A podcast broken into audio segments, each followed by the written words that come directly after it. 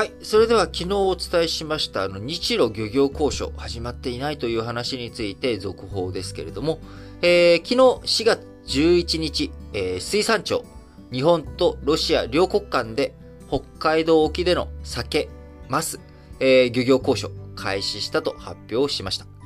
日本の排他的経済水域内での漁獲量などを協議するということですけれども、えー、昨日お伝えした内容の繰り返しになって恐縮ですが、えー、日本のね、排他的経済水域、200海里水域の中で、えー、あれば、日本のね、その経済水域であれば、漁業、勝手にやってええやないかと。何が、あいけないんだと。なんでロシアとね、話しなきゃいけないのということかもしれないんですが、えー、改めて、えー、鮭とかマス、こういったね、えー、魚、まあ、特に鮭なんか、鮭なんかはね、皆さんイメージつきやすいと思いますけれども、えー、生まれた川に帰っていくわけですよね。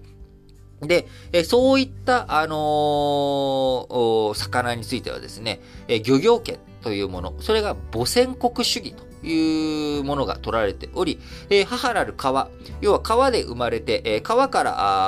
あね、お散歩じゃないですけれども、え、海に出て、で、海で回遊した後に川に戻ってくるということになるわけなんですが、え、それをね、途中で、えー、全部ごっそり引き上げられてしまったら、あ鮭、もう生まれてこないじゃないかということにもなってしまうので、えー、そこはあ、そういった水産資源については、生まれた川のがどこなのか。そこがね、えー、漁業権というか、漁学、取り、上げていく、えー、そういった権利を持っているということになりますが、えー、なので、えー、鮭とかですね、そういったものについては、あ川あ、どこの川から来たかというと、えー、ロシアからも大量に来ているということになりますんで、えー、そのロシア側に対して、えー、漁業、協力金とかね、えー、そういったものを支払わないといけない、えー、勝手にね、取っちゃいけないということになっているわけです。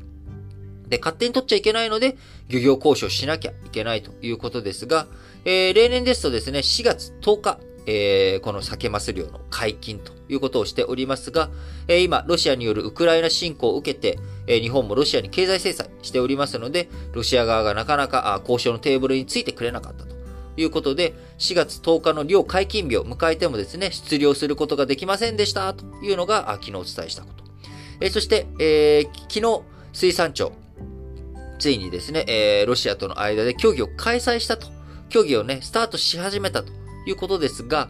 えー、日本、ロシアへの経済制裁強める方針の中、協議難航することが考えられております。え協議自体はですね、非公開で11日からオンライン形式で始まったということですが、終了日は未定ということ。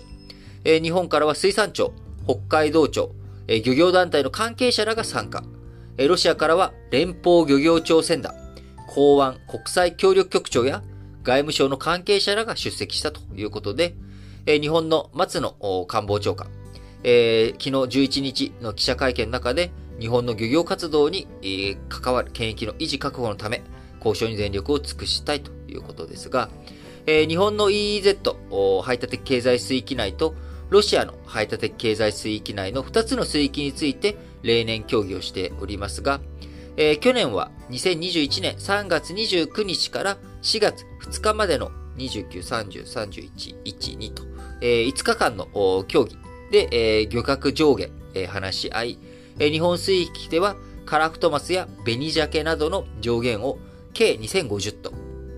えー、漁業協力金を2億6千万から約3億円の範囲で漁業実績に応じて決めることで妥結をしました。えー、日本水域で取れる鮭、マスでも、ロシアの川で生まれているため、漁業協力金を支払う必要があると。まあ、先ほど申し上げた内容ですね。えー、ということになります。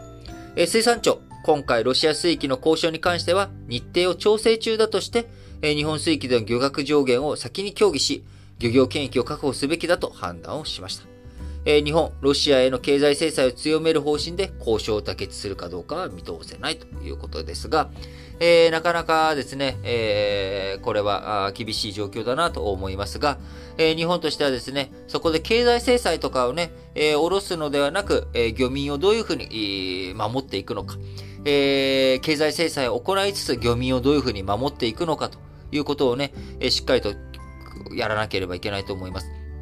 あの、日本全体でね、えー、ロシア制裁やっていくっていうことを決めたわけですけれども、えそのしわ寄せが一部の人たちだけによるっていうのは、これはやっぱり不公平だと僕は思います。えその不公平のね、えー、しわが、